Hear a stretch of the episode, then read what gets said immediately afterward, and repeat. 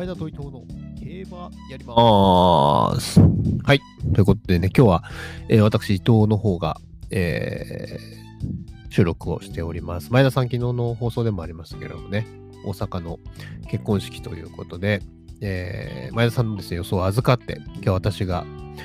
えーお話しするということになっております。ちょっ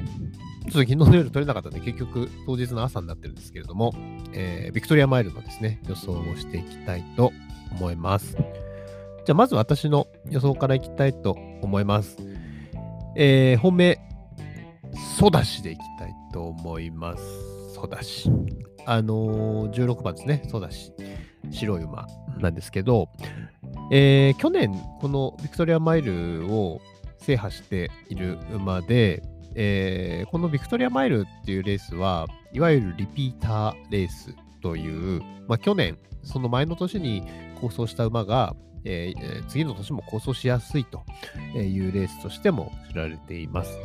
で、えー去年ね、3着以内にこのレース入った馬は、今年はソダシだけということで、えーまあ、これ、ソダシでしょうと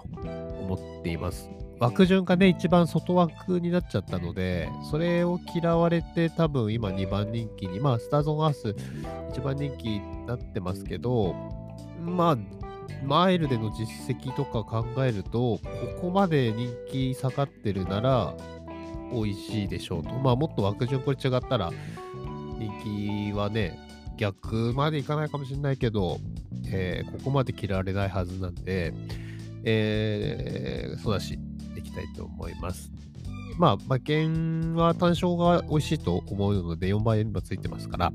ソダシの単勝。で、えーワイドですね、ワイドで相手ナミュール、11番のナミュールですね。この11番、16番、これ1点でいきたいと思います。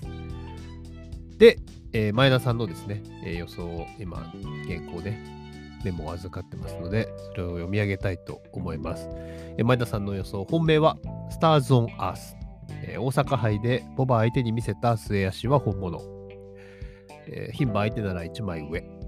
相手は先行して展開が向きそうなサウンド・ビバーチェ。自力上位なのは人気にならないスタニング・ローズ、ソング・ラインの3頭。それぞれスターズ・オン・アースから生まれ2000円ずつ。という予想ということです。スターズ・オン・アースね、まあ、確かに、えー前走ね、えー非常に強い内容でしたよね。大阪杯ボバー相手に。まあ、あわや差し切るかというような感じでしたからね。まあアンジョル・メールジョッキーも、このレースめちゃくちゃ相性いいんで。